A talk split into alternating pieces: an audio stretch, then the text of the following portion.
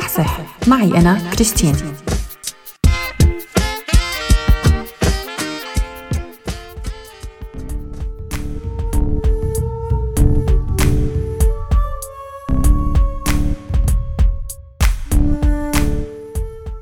مرحبا. لما القصة بتتعلق بالمجال الطبي فواحد من أكثر النقاشات اللي بتعمل جدل هي مسألة إذا كان الطب الشرقي أو الغربي هو الأسلوب الأحسن وعكس المعروف عنا. فالطب الغربي دائما ما كان بيتهاجم لأنه خطير أو حسب بعض الدراسات غير ضروري ببعض الحالات. بس هاد لا يعني إنه الطب الشرقي نافذ من النقد لأنه في كتير مجالات ما كتير مفهوم كيف بيشتغل الطب الشرقي. وقصدي بالطب الشرقي مو بس عنا بكل الشرق الأقصى والأدنى. وبالتحديد أكثر الطب الشرقي الأكثر انتشار هو بالصين واليابان.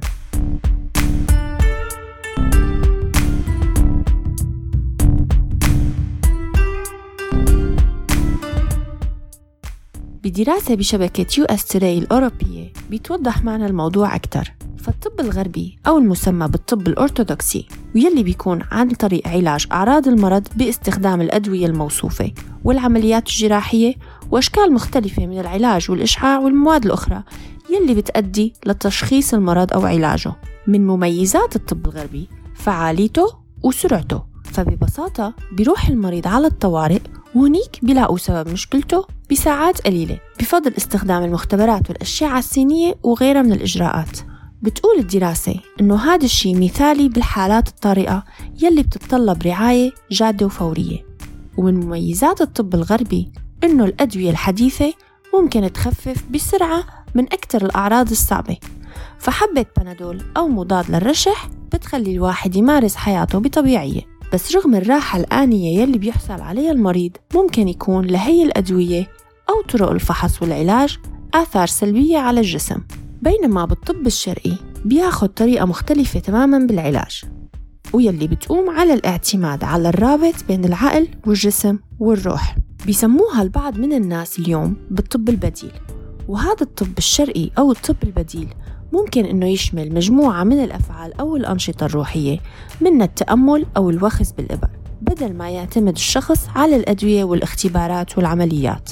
وبمقابل الأدوية اللي بتوصفها الشركات الأدوية العالمية فالطب الشرقي بيعتمد على الموارد الطبيعية مثل الشاي والأعشاب والزيوت الأساسية المستخرجة من مستخلص الفواكه والخضروات والتوابل. ما في كتير من الشغلات المفهومة عن الطب الشرقي بس أثبت هذا الطب فعاليته عبر سنين طويلة. واليوم كتير من أدوية الأعشاب والزيوت صارت بديل حقيقي لكتير من مشاكل الجسم وآلامه وبالإضافة لمشاكل الجلد ومشاكل القلب وكمان بتساعد بتخفيف الوزن.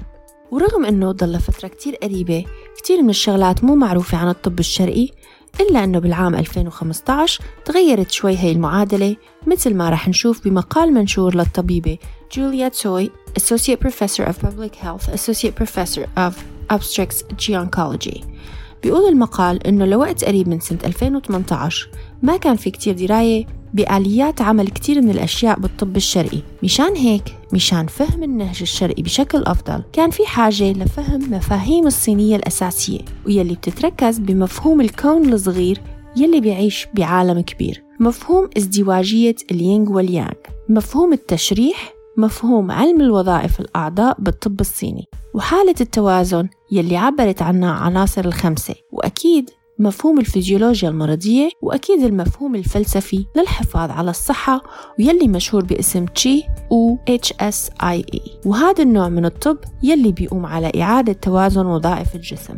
وبالوقت يلي ممكن الحكي يلي حكيناه فوق نظري وصعب بس في اكتشاف علمي جديد ممكن يفسر كيف بيشتغل الطب الشرقي. وراح نركز هلأ على آلية عمل الوخز بالإبر. فبآذار 2018 اكتشف الدكتور نيل ثاس وفريقه البحثي شبكة من المساحات والنقاط المملوءة بالسوائل. وحسب نظريته الدكتور ثاس إنه تطبيق طريقة الوخز بالإبر على هي النقاط الصحيحة رح يساعد بتدفق السائل اللمفاوي من خلال الخلايا وهيك بيساعد بتوصيل الخلايا المكافحة للمرض للأماكن يلي هي بحاجة إلها. الحقيقة الأبحاث يلي لاقيناها كتير فيها تفاصيل علمية وصعب الدخول فيها بس بيبقى نقول إنه النقاش بين الممارسات الطبية الشرقية والغربية ما رح تخلص وعن قريب رح يكون في دائما فريق بيفضل هي المدرسة وفريق بيفضل مدرسة تانية. بس أهم شي إنه أنتوا تضلوا بصحة منيحة وتتابعوا قراءة متابعة كل شي عم يصير بالعلم والطب لتعرفوا تختاروا. وأنا رح خبركن إذا طلع معي شي. سلام. صح صح معي أنا كريستين.